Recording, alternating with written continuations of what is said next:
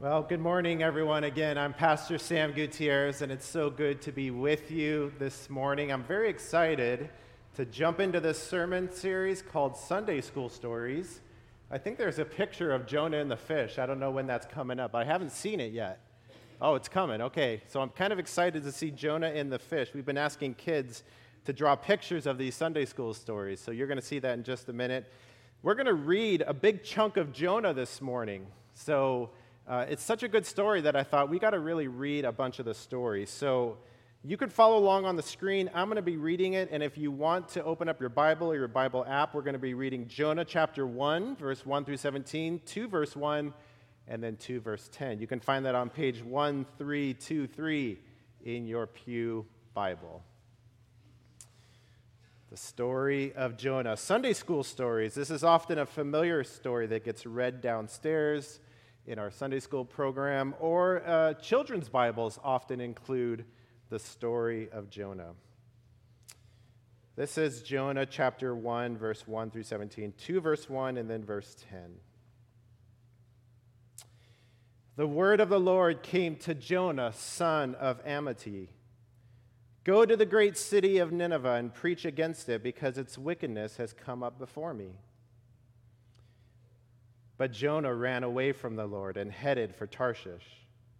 He went down to Joppa, where he found a ship bound for that port. And after paying the fare, he went aboard and sailed for Tarshish to flee from the Lord.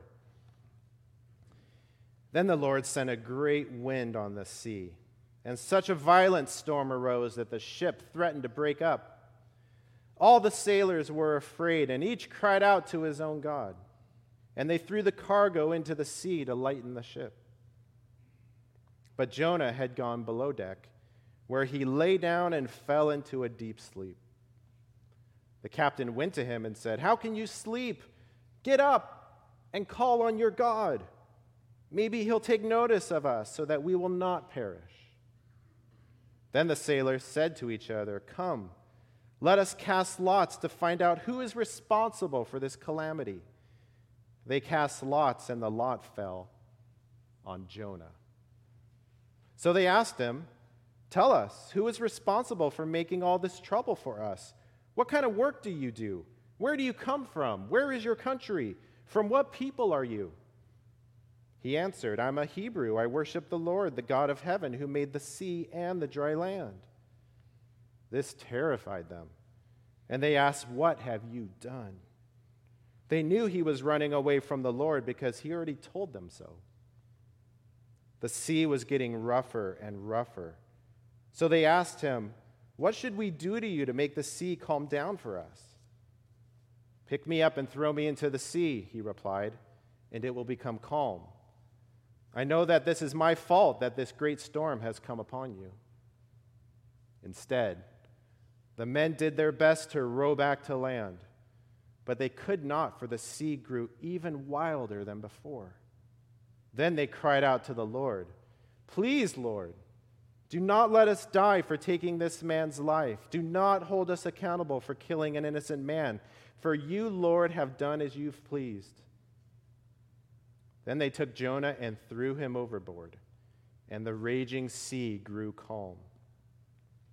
At this, the men greatly feared the Lord and they offered a sacrifice to the Lord and made vows to him. Now the Lord provided a huge fish to swallow Jonah.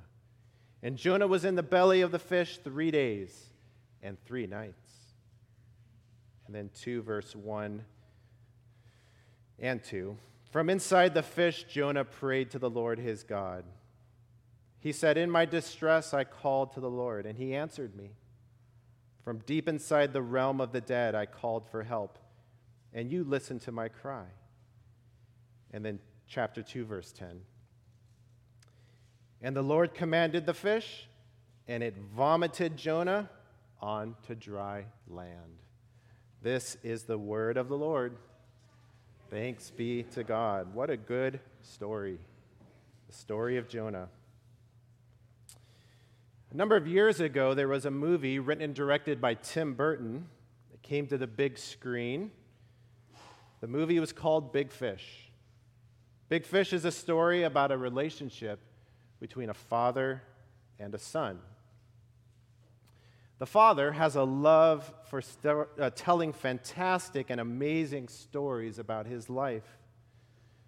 It all comes to a head on the wedding day of his son, when the father, with a vivid imagination, tells the raptured wedding guests with all seriousness that on the very same day that his son was born, he caught an enormous catfish using his own wedding ring as bait. The son, having heard these made up stories his whole life, is embarrassed in front of his wedding guests and has had enough. And for the, so, for the next three years, the father and the son, they have a falling out. They don't communicate or see each other at all.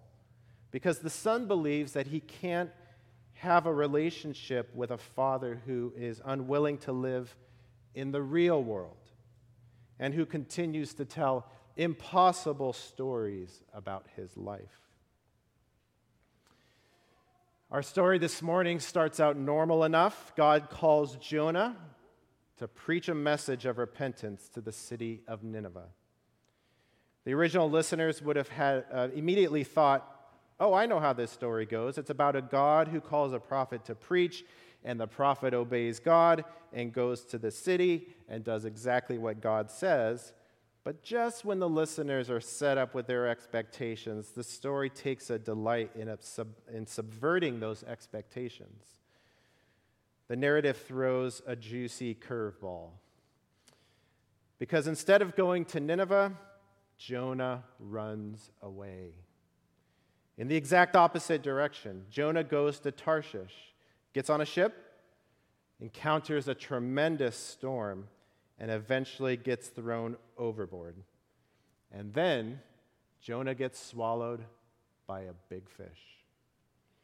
For many, Jonah is a very beloved story, partly because it's short, partly because we can so easily identify with Jonah. Jonah runs away from God, and we all do that, sometimes overtly, sometimes more subtly. But mostly, we love the story of Jonah because Jonah gets swallowed by a big, big fish.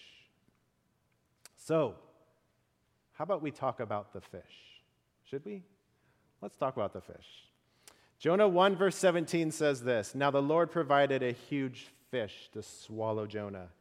And Jonah was in the belly of the fish three days and three nights. Now, if you have young kids and you read this story to them before bed, maybe in a children's version of the Bible, or maybe they're hearing it downstairs and they ask you, Did that really happen? Did a fish really swallow Jonah? What would you say? Well, we're going to answer that question, but first let's just push pause on that question and let's take a moment. I think this will be helpful to consider how Jesus thought about and used the story of Jonah. How Jesus used the story of Jonah. And I want to highlight two things. First, Jesus uses a direct reference to the story of Jonah. Listen to this passage from the book of Matthew 12, verse 38 through 40. You're just going to have to listen, it's not on the screen. Then some of the Pharisees and teachers of the law said to him, Teacher, we want to see a sign from you. He answered, A wicked and adulterous generation asks for a sign, but none will be given it except the sign of the prophet Jonah. For as Jonah was three days and three nights in the belly of a huge fish, so the Son of Man will be three days and three nights in the heart of the earth. Now, if you ask Jesus, Jesus, did Jonah really get swallowed by an enormous fish? I'm not sure what Jesus would say. But if you ask Jesus maybe a slightly different question, Jesus, do you take seriously the story of Jonah, especially that fish part? I'm confident Jesus would say, Oh, yes. Oh, yes. Jesus seems to have a very high regard for the story of Jonah. Jesus takes it so seriously that he uses the story of Jonah, especially that fish part, to talk about his own death and what would happen to him. That's the first thing. That's how Jesus uses the story of Jonah. Here's the second thing, though. Many scholars have noticed that when Jesus tells the story of the prodigal son in Luke chapter 15, Jesus is in fact putting a fresh spin on the story of Jonah. The story Jesus tells in Luke 15, the story of the prodigal son, it ends with a dramatic scene where everyone is celebrating the return of the prodigal son. There's a big party happening. But the elder son is outside in the dark. He's angry, he's resentful, and he's struggling to understand and accept the absurd generosity and compassion of his father. But the father doesn't leave him out in the darkness. The father leaves the party, goes out to his son, and invites him in, saying, My son, you are always with me. Everything I have is yours. But we had to celebrate. We had to be glad because this brother of yours was dead and is alive again. He was lost and is found. Listen to the way that the story of Jonah ends. Jonah is angry about God's great compassion that extends beyond the boundaries of Israel. God goes out to him and says, Should I not have concern for the great city of Nineveh, in which there are more than 120,000 people who cannot tell their right hand from their left, and also many animals? It's easy to think that the story of Jonah getting swallowed by a fish is about Jonah getting swallowed by a fish. But remember that the initial spark that ignited the story was God's great compassion and concern for the city of Nineveh. God loves the people of Nineveh, and so God acts. He sends Jonah who turns out to be a reluctant prophet who runs away. But God doesn't give up on Jonah. He doesn't give up on Nineveh either. Nor does God give up on the elder son who's outside in the dark, can't enter the party. And he doesn't give up on the prodigal son either. He invites both children, the ones who stayed home and the ones who got lost, into his great great compassion. So let's get back to that question. Did it really happen? Did Jonah really get swallowed by a big fish? Well, I can't say for sure that it did. I also can't say for sure that it didn't happen. But is it true? Is it true? Oh, it's very true. It's very true. God doesn't give up on you and me either. So much so that instead of sending Jonah, a reluctant prophet, this time God sends his very own son, Jesus, a willing servant king who gets swallowed up by death and stays in the belly of that great beast for three days. On the third day, death vomits all over the Garden of Gethsemane. We call that the resurrection of Jesus from the dead. And there's Jesus alive, standing on a brand new shore. The resurrection was a surprise to everybody, but it shouldn't have been. The clues were right there. It was in their very own scriptures, in the story of Jonah. If only they understood or knew how to read the story of Jonah. At the beginning of this sermon, I told the story about a father who loved to tell fantastic and amazing stories about his own life. The only problem was his very own son believed them to be lies, made up stories. They can't possibly be true. The, the son's frustration with his father's refusal to live in the real world, it caused a rift in their relationship. And so they don't see each other for three years. At the end of the movie, the son receives news that the father is dying. He's had a stroke and he's in the hospital. The father wakes up in the middle of the night while his son sit, sits next to him in the hospital room. But because of the stroke, the father can hardly speak. But in broken sentences, he manages to make a request. He asks his son to tell one last amazing story of how the father's life will end. It becomes a decisive moment in the movie. How will the son tell the one last story? Will he tell it as factual as possible, telling a story about hospital rooms and machines and wires and medications and the loss of motor function? Or will he join in with the father and tell one final amazing story? The son struggles a bit at first. And then slowly he begins to tell the final story of his father's life the story of how it all ends.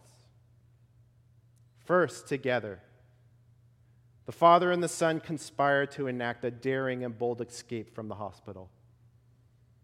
Racing through the hallway in a wheelchair while evading doctors and nurses, they rush into the parking lot to find the father's red sports car sitting there, brand new, ready for action. Leaving the wheelchair behind, they get into the car and race through the town. From there, they travel to a nearby river where everyone from the father's past is there to see him off. The son takes the father into his arms and begins to wade into the river. As the father dips below the surface of the water, he is transformed into a giant catfish and swims away. Shortly after his son finishes telling this final story, this final chapter, the father dies in that hospital bed, satisfied that his son finally understands his love for life and his love for storytelling. You might think that's how the movie ends, but that's not how the movie ends. After his father dies in that hospital room, they have a funeral. At the funeral, the son is surprised that when people start showing up to pay their respects to his father, there's all kinds of people that are showing up, people he doesn't recognize at first. There was a familiar story that his father told about a giant. And at the funeral, there was a man who showed up who was not exactly a giant, but he was really, really, really tall. And then there was another story that his father told about identical twins who were born conjoined at the hip and they shared one pair of legs. And at the funeral, the real funeral, there were twins who looked exactly alike. Well, they weren't conjoined at the hip, but it's as if they could have been. They looked so much alike. And slowly the son begins to realize that although the stories may not have happened exactly as his father had told them, this didn't mean that they weren't true. In fact, what had seemed impossible turned out to be true. It was all very true. So let's get back to that question again. A child asks you, did Jonah really get swallowed by a fish? Did he really spend three days in the belly of that fish? Did that fish really spit Jonah onto the shore? With a twinkle in your eye, you can say this yes. Because what happened to Jonah, it happened to somebody else. And his name is Jesus. And that's an amazing story. In fact, at first, it may seem impossible, but stay with it, and you'll come to know that it's true. It's all true. Let's pray.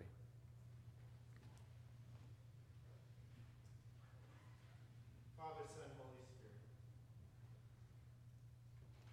Thank you for your word. Thank you for the scriptures. Thank you for Jesus. Thank you for Jonah. Thank you for these amazing stories. Thank you for the ways that they shape our lives.